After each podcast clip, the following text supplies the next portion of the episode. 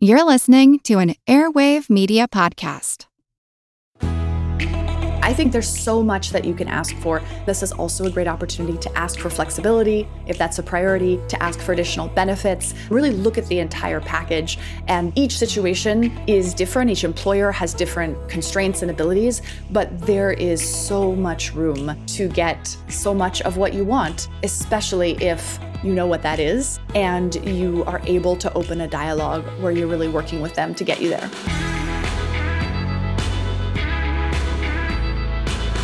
The Her Money podcast is supported by Edelman Financial Engines. Edelman knows that wealth isn't just about money, it's about everything money enables you to do. So, how do you build wealth?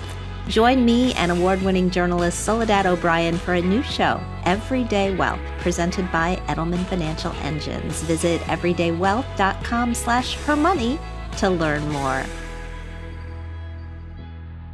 Hey everyone, I'm Jean Chatzky. Thanks so much for joining us today on Her Money.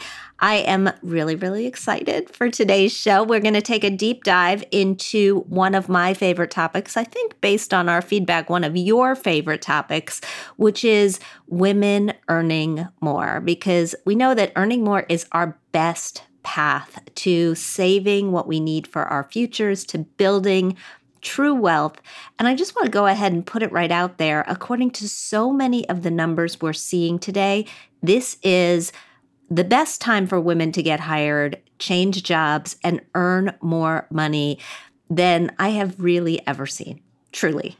In November, the most recent month for which we have data, the number of people who quit their jobs rose to a record high of four and a half million million. And if we assume that December was the same as it was on track to be, this would mean 47 million people voluntarily left their jobs in 2021, about 33% of the total workforce. And these numbers may sound insane at first glance, but people, women in particular, have really good reasons for leaving.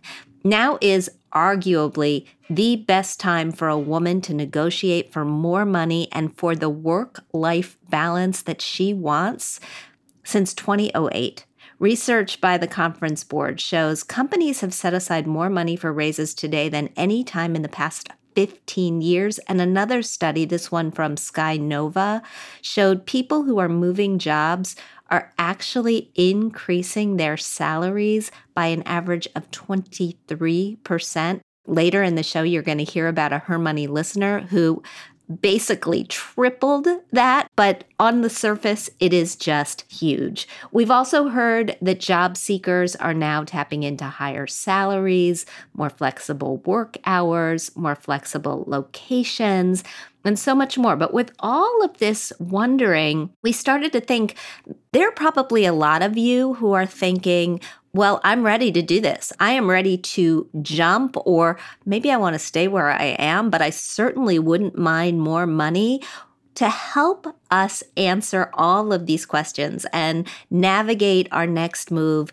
we invited back Kathryn Minshew. She is the CEO and co founder of The Muse, which I know you all know. It's a fabulous job search and career site. She's also the co author of The New Rules of Work, the modern playbook to navigating your career. And according to a recent Muse poll, 67% of adults say they're looking to change jobs this year. Kathryn, wow, have you ever been busier? I literally have never been busier. As you said, it's surprised experts and employers alike how many people are making a change. I think I was probably one of the least surprised because I've been telling anyone who would listen since the onset of COVID that this was not a change in the balance of power between individuals and employers, but actually that once we got a little bit further through the pandemic and some of the most serious economic constraints were lifted, that we would see a lot of people voting with their feet, thinking about doing something new, frankly, reconsidering their values and reconsidering if the career and the job and the life that they've built is the way that they want it to be. And so I think it's a great time to change jobs. It's a really, really interesting time too for those of us that work in this space. What do you mean it was not a change in the balance of power between employees and employers? It, it sure feels like it was. Well, I think that it really depends on, you know, what part of the industry that you're looking at. You know, if you go back gosh, 20, 30 plus years, we were clearly in an environment where employers held all the cards. They would, you know, put up their open job listings. Candidates would have to jump through all sorts of hoops to potentially get that offer. And then once you got a job, you were sort of, in many cases, expected to just, you know, show up and do it and take what you got. And I think we've seen that balance of power shifting dramatically over the last five to 10 years. But what's happened in the last six months has been just massive. And so I do think that the change, the fact that workers and individuals have more power than ever before to ask for things, to set their terms. That is big. But from my perspective, it's something that's been slowly gaining steam in certain industries, in certain companies, sort of here and there. And now, with the just really high volume of people quitting, with the realization among a lot of employers that they have to massively up their game, be more flexible, treat their employees better to keep them and to frankly attract new people. Now we're seeing that it's not just you know a trend here and there but really many many many industries and many companies are starting to see the talent the workers the individuals as the ones that they need to support and cater to. It's not universal. There's still a lot of places where employers do hold the cards but i think that i love you're doing this episode because i think it is a great time to remind uh, your listeners that they do have they, they do have probably more power than they think they do right now. Is that power across generations. When I look at the quote unquote great resignation, and I don't know how you feel about that term, it seems to be a little more polarizing than I thought it would be. But when I look at the statistics, we see one segment of the workforce, people who work in retail and hospitality, that are actually just they're not quitting they're walking across the street and they're they're walking across the street for a few extra dollars an hour as they should then we're seeing this swath of people that are fairly close to retirement that have just had enough. And I'm sort of wondering if you're looking at yourself, and we have a very wide range of listeners when it comes to ages. We know we've got a lot of millennials, we've got a lot of Gen Z, but we also have a lot of Gen X and baby boomers. Does it extend across generations, this power? It does. It really does. Although I will say that what I'm seeing in terms of the most prevalent trends is somewhat different by type of worker or generation. I think you called out two of the segments that are getting a lot of attention in this great resignation, but I would also call people's attention to entry and mid level workers who are saying, you know what? Why should I stay in a job where my boss doesn't treat me very well or where the company isn't as competitive as other places? I want to make a change, but rather than just blindly jumping into the next job, I'm going to assess the company. I'm going to ask them how inclusive and diverse their workforce is. I'm going to inquire how they handled the first wave of COVID and whether they took care of any employees that they had to let go. Employees are feeling empowered to ask questions that a couple of years ago, many people would never have been able to ask in an interview and, and get honest answers to. And so this is not something that is restricted to just one generation. You said that the term great resignation is a bit controversial controversial. I often, for particularly workers that are not fully opting out of the workforce together, I really like calling it the great reshuffling because so many people, it's not that they're throwing their hands in the air, I'm out, I resign, like, see you later. Although that's a, a fantasy that I'm sure many of your listeners have. But for a lot of people, it's more of them saying, This is what I want and what I value. This is what I have right now. Here are the areas where those things are not aligned. I'm going to leave where I am and take steps to move closer to that ideal or those goals. And I actually think that's a beautiful thing. And I, I would really encourage people to use this time to assess whether the job and career they have is meeting their individual and personal goals and values as much as perhaps it could be. You know, one of the interesting things from that study from Skynova that I talked about before was that it showed that although some job changers, many job changers are boosting their earnings. They're not really leaving because of salary. The majority of folks say that they're changing due to limited career growth. So, what do we take from that? So, first of all, we are seeing the exact same thing on the Muse. When we asked our population, Are you thinking about leaving? What factors are driving that change? First of all, 67% of users on the Muse said that they are likely or very likely to change jobs in the next 12 months. And that's actually up from 65% in July, when many people were predicting that the great resignation was peaking. So we are definitely not out of this thing yet. And in fact, I believe we're going to see two more waves of resignations in 2022, which we can talk about later. But for those who are looking to make a change, the most important criteria that they're seeking in their next job are, like you said, they're, they're not compensation or benefits related. In fact, compensation came in number four on the list of people's priorities. Number one was flexibility and work life balance, which I think is very important to a lot of folks, and especially, I'm sure, listeners on this show. Number two was learning and growth opportunities, as you said, the ability to acquire additional skills, to have their companies invest in them. And then third was team culture, values, and people. So, who are you working with? Is it an environment that's enjoyable to come to work every day? And obviously, how do you assess that from the outside of an organization?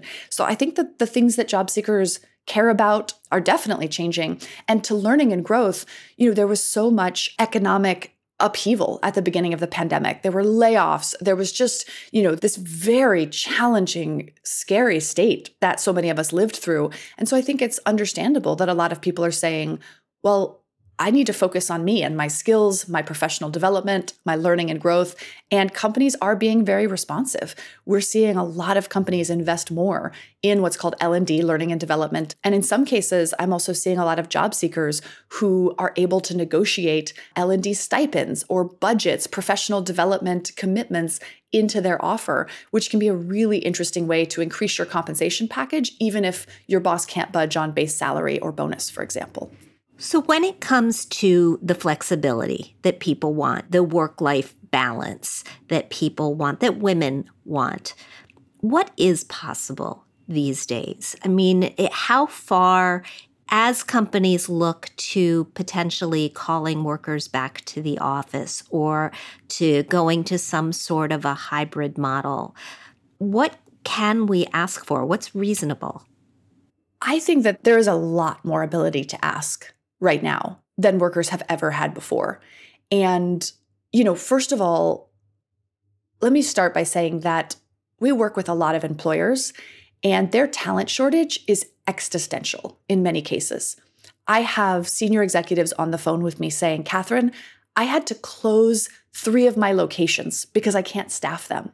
Or we are at risk of missing our quarterly targets because I don't have the people to do the work that needs to get done. And so, if you are thinking about joining a company or you're at a company and you're debating whether to stay, you have more power than ever before to ask. And so, what are people asking for?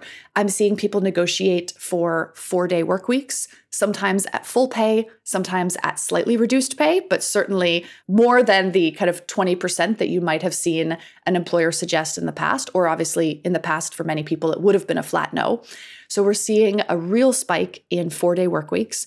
We're seeing a spike in obviously commitments to allow people to continue working from home. So some workers are pre negotiating that they will not be required to go back into the office or that they will only be required to commute, you know, a certain number of days a week. We are absolutely seeing the disintegration of set working hours in many roles. Obviously, there are certain positions that still require them for other business reasons, but many of the companies that are primarily knowledge work in particular, they are being forced to say much more flexibly, hey, if you get your work done, we're going to ask you to generally be available during these hours. But if you need to take time for doctor's appointments, for family commitments, um, that sort of flexibility is being allowed and encouraged and celebrated in some businesses in a way that I have never seen in the 10 years that I've been running the Muse. And so I would encourage people to really think about, you know, what does an ideal or best case flexibility schedule look like? And then what are your need to haves or your kind of most core and baseline commitments? And then I would assess your negotiating position. There are certain industries and certain functions right now where truly I am seeing people get almost anything they ask for. Which there are ones? other technology careers right now are very, very, very in demand. And this is not just technologists, so engineers, data scientists, product managers, those are frankly, those are going to be great roles to be in now and for the foreseeable future because the pace of companies that need to hire those roles is vastly outstripping supply. But even we're seeing a lot of these benefits accrue to other workers in technology industries, people who work in operations, sales and marketing, admin, etc., financial services. Financial services is actually losing a lot of people to technology. So people that want to stay in financial services in many cases are seeing a lot more leverage to ask for what they want. Healthcare right now, obviously, with the pandemic, huge focus. So while there have been, unfortunately, a tremendous number of demands on healthcare workers, we're also seeing for a lot of these businesses, especially people who work in healthcare but aren't frontline individuals, that again, you know, in order to keep people working keep people employed employers are being flexible because at the end of the day you know there are more open jobs than job seekers companies are really suffering business challenges that they can't get the work done. So, of course, they are assessing when in any sort of flexibility conversation, the person on the other side of the table, the employer is assessing, you know, can I still get my goals met? Can we still achieve the work? So you do have to keep in mind how do you frame your ask in a way that puts the employer's completion of their goals front and center. But if you can convince them why they can achieve their goals while letting you have the flexibility that you want, you have a higher chance than ever before of getting exactly what you're asking for. I want to talk specifically about pay, about how much we should be shooting for these days.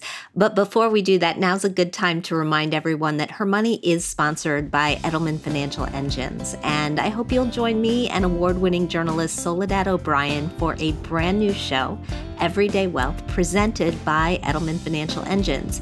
Tune in to explore how your financial decisions can shape your life, why wealth is about more than just money.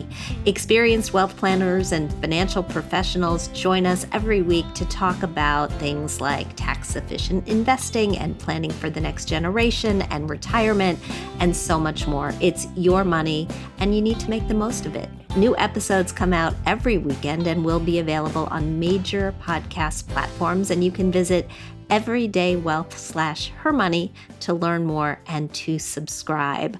I am having a fascinating conversation with Kathryn Minshew, founder and CEO of The Muse.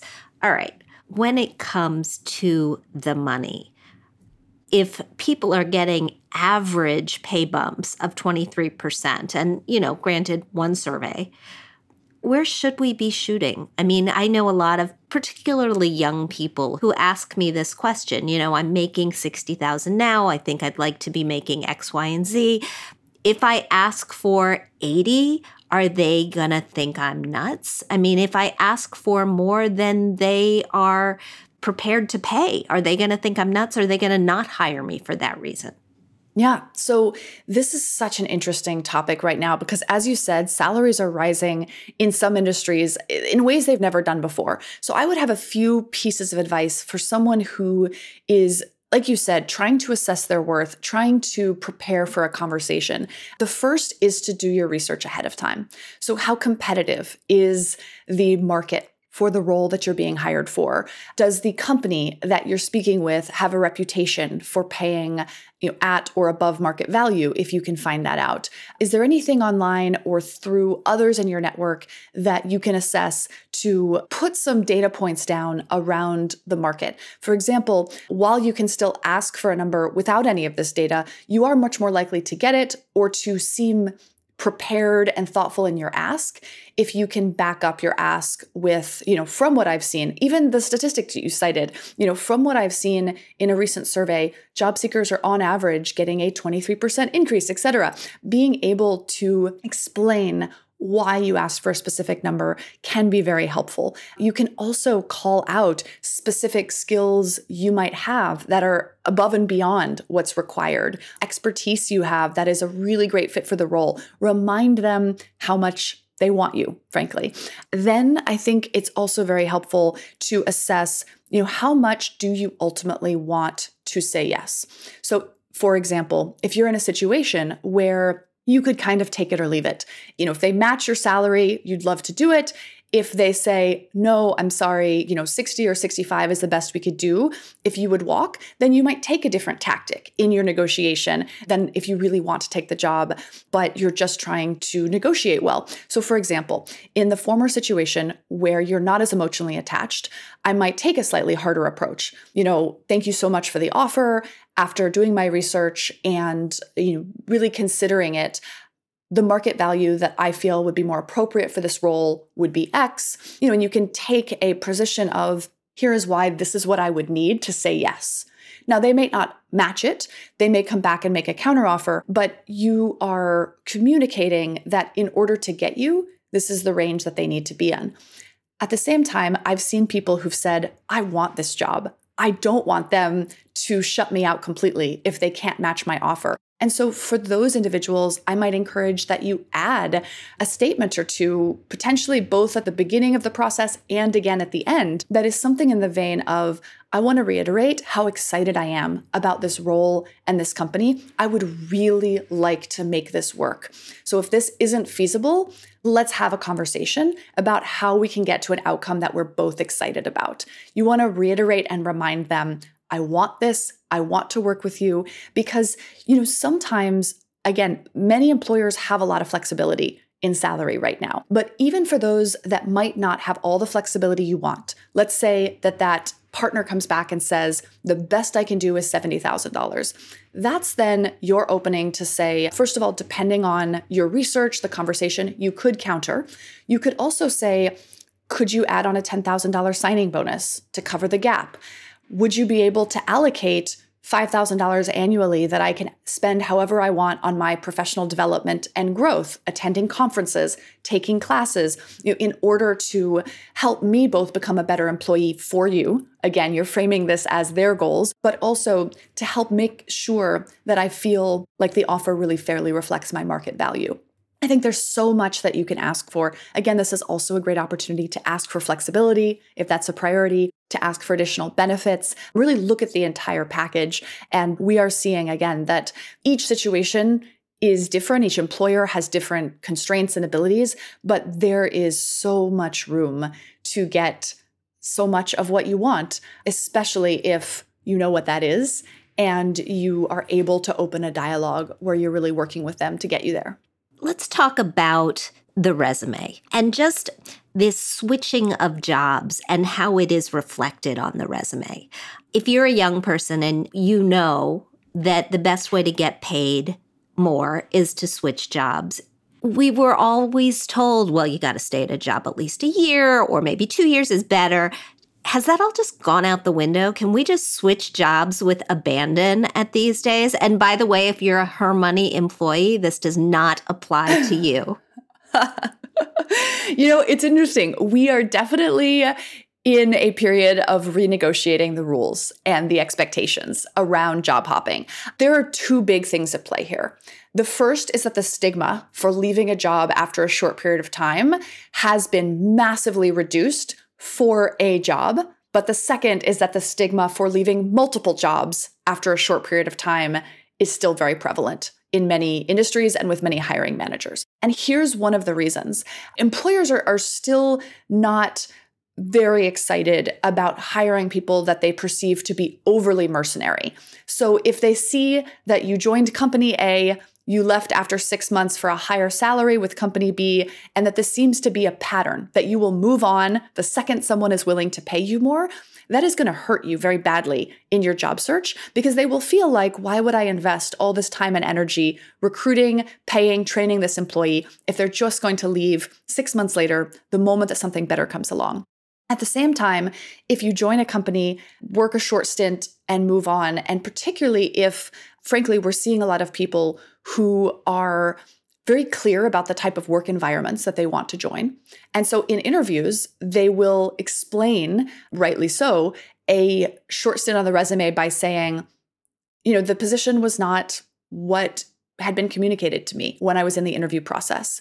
And ultimately, after I joined the company and started the job, it became very clear that XYZ had either changed or, you know, was not true. This is links to a separate point that I'm making a lot to our employers about the importance of being very honest and very direct about the jobs you're hiring for because candidates have no patience for lies in the recruiting process. I mean, they, they never should have. It's ridiculous that we used to operate in a work environment where recruiters would say, you know, all sorts of things to get a candidate.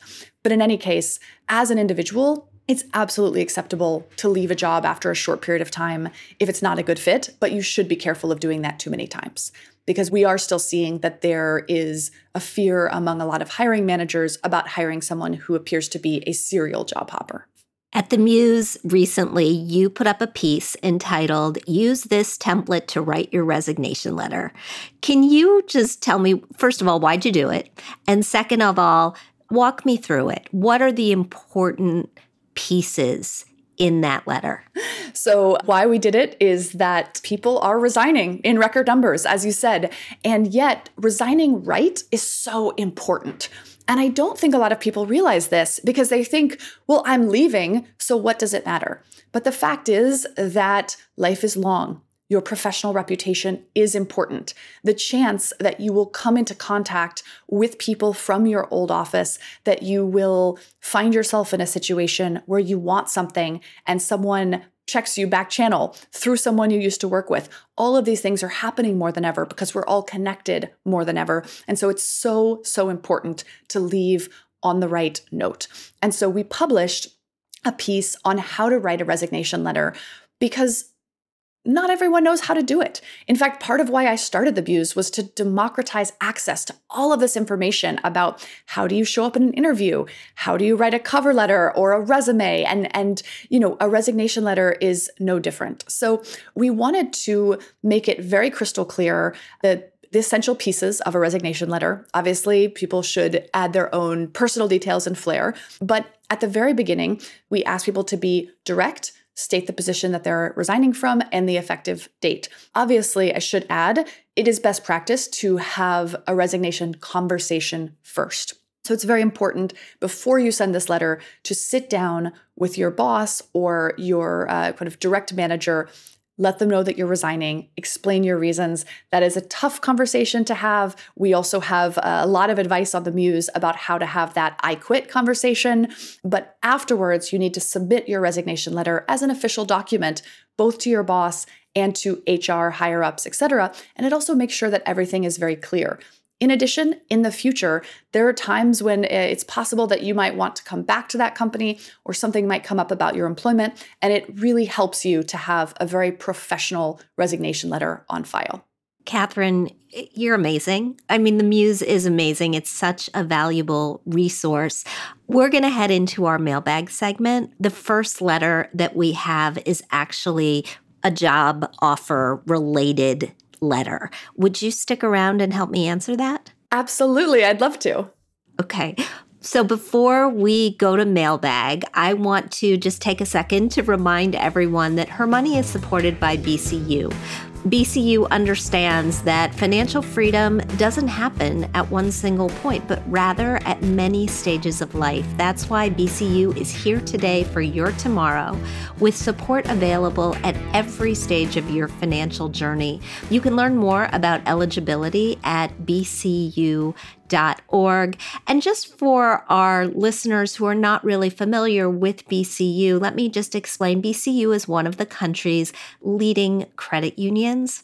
And if you are looking to join a credit union for better rates on auto loans and mortgages and savings accounts and all of those other great things that BCU can support you with, that's why you would go and check out bcu.org.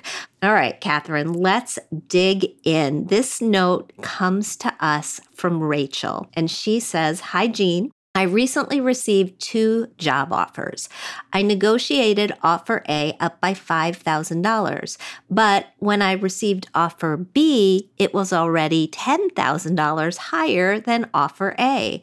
I was so surprised and happy that I forgot to negotiate. I just accepted it. But now I feel like I may have missed out. The offer I accepted was a 92% increase over my current pay. And yes, I do mean 92%. I went from $65,000 to $126,000.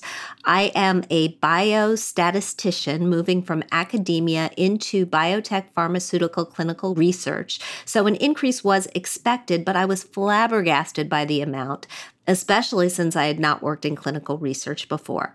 The job title is the same, some of the job duties are the same and similar, but the focus is different and there's a lot more room for advancement. Based on my Glassdoor research, the offer is a little higher than average for the position.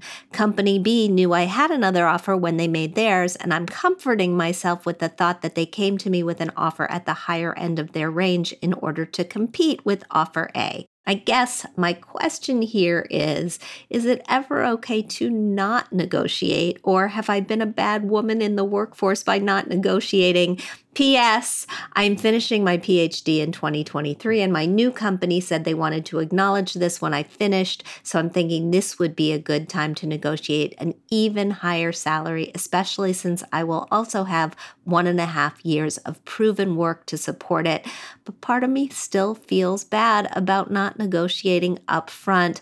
What do you think? Oh my gosh. Wow. Well, Kathryn, let me get your oh. thoughts oh. first. And Rachel, you are not a bad woman in the workforce. Absolutely not. My heart goes out to you, Rachel. What a beautiful letter. First of all, congratulations. Like, congratulations on getting these two offers. I think that, you know, yes, if you had come to me after receiving that second offer and said, Do I have room to negotiate? Of course you do.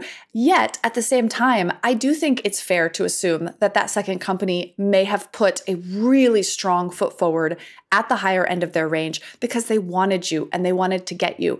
And so I think that you know you also mentioned that this role has a lot of opportunities for advancement. So I think it's a great opportunity to say, all right, I'm going to be extra diligent about noting down my wins or successes in the role. I would recommend that you keep a file or a tag in Gmail or whatever is, is the best and easiest way for you to just every time you have a win or something you're proud of, note it down to yourself so that when you go back to them and have compensation conversations in the future, you will have a, a body of evidence to call on, even if it's just in your own prep to remind you of what a valuable employee you are. And then I think that there, you know, there's a great opportunity in even perhaps your one year review or the sort of end of, I would say, generally speaking, a year is about the shortest time that I would recommend, unless that there's extenuating circumstances.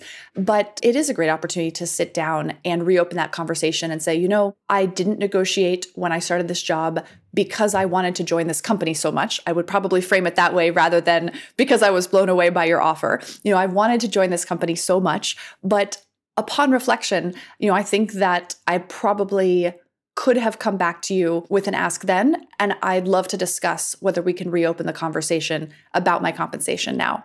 You also can keep your ear to the ground about what other people in a similar position are being paid. And if you do find in six months, nine months, that you have ample evidence to believe that others in a similar role are being paid more, I don't think it's inappropriate to open that conversation at that point, especially if you do it with grace rather than a demand of sorts. I totally agree with everything that Kathryn just said. And Rachel, just to make you feel better, I've done this. I have so done this. I mean, I remember the first too. time. Yeah, the first time I got an offer to moderate a conference. I mean, I was just so blown away that I was being asked to do this. And by the number on the table, I was like, yes, I will absolutely be there. I didn't negotiate one bit. And I've learned over the years to try to just take a little bit of a pause. But you should feel fantastic about this. And P.S., please make sure that you are using this extra room in your salary and extra room in your budget to max out your 401k. I think I would be remiss if I didn't remind you to do that. And if I could actually just add one thing, the fact that you didn't negotiate is something that let's say in two, three months, there's a conference that you'd like to attend and you want the company to cover your costs. Or, you know, again, additional training and development that you could frame to your boss about how this would benefit for the company. I think it could be an interesting opportunity to say, I know I didn't negotiate my initial offer. I'd love to see if this is something that the company would consider covering. It would be very meaningful to me. So I think you've got a lot of a lot of latitude here. And like Jean said, it's it's you're in a great position. I've been there too. So congratulations. Absolutely. Kathryn, thank you so much for all your time today, for all your amazing advice for our listeners. If people want to get more involved with the Muse, what's the best way to do it? Yeah. So, in addition to obviously our, our website, which is themuse.com, we are very active on social. So, you can find the Muse on Instagram, on Twitter. We have our coaching platform where people can book one to one time to get help on their resume or uh, prepping for an interview, etc.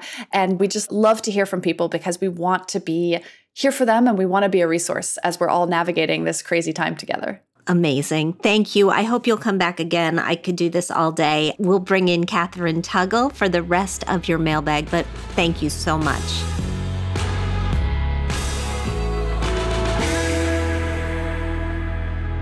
And I'm saying hello to another Kathryn, our own Kathryn Tuggle, who produces this podcast every single week. Hi. Hi, Jean. And I I love the other Kathryn, not only because her advice was incredible, but because she knows how to spell Kathryn. So shout out to the K A T H R Y N's of the world. I, I feel you. I feel you at Starbucks where your name never ever gets spelled right. try to be a Jean, right? try to just try to be a Jean. I mean, you would think we all wear them. You would think it would be really easy to spell it, but but no. It's No, true. Well, I have to say, sometimes when I'm doing the transcript of the podcast, it always spells your name like DNA, like G E N E, every single Yeah. time. I'm like, who? who? Or, you know, Yeah. like how men spell Gene. yes, true. Isn't that the same? right? Men spell Gene, G E N E, because it's short for Eugene, which I don't think anybody names their children anymore, but I don't think people name boys Gene. I don't think people name anybody Gene anymore, actually. I know. Maybe in France, like a Jean. Jean. Mm-hmm. Well, then it's John, right? It's true. Now I want to break into song from Les Mis. Feel free. We know you can sing. so there you go.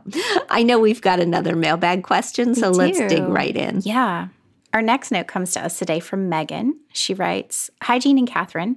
I applied to refinance my student loans when I was sure the payments would start back up in January, but I haven't signed the contract yet. Now that student loan payments have been postponed yet again, should I wait to reapply in April or go ahead and sign my current refi application now? I ask because I have a really good rate, 3.44%. Plus, if I wait, I'd have to have my credit hard pulled again. The refi company says they can only extend my application for a month until February. I can make the payments fine now. I've been setting that money aside instead, but what if there's another extension? I'd love to hear your thoughts.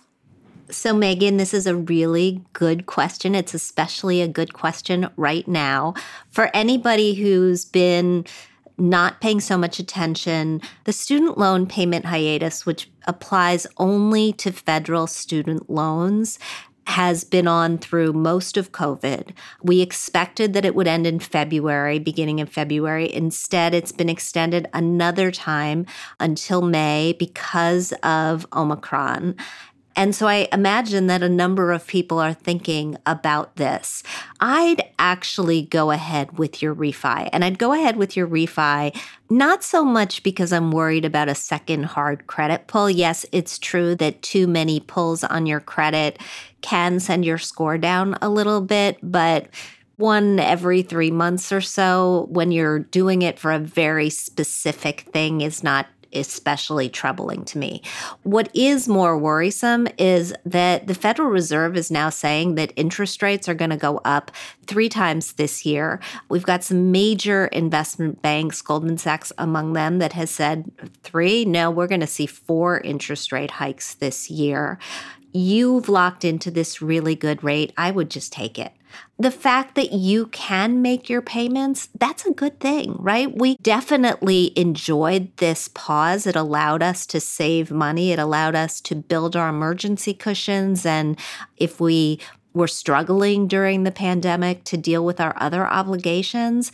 But eventually, we're going to have to get rid of the student loan debt. And so I would say just go ahead and go through with the refi, make the payments. And for anybody who's wondering why, if you refi, then you're not eligible for the pause, it's because when you refi, federal student loans into private student loans, your loans become private student loans. And that means they're not eligible anymore for federal protections, which include things like income based repayment, as well as the pause that we've been experiencing.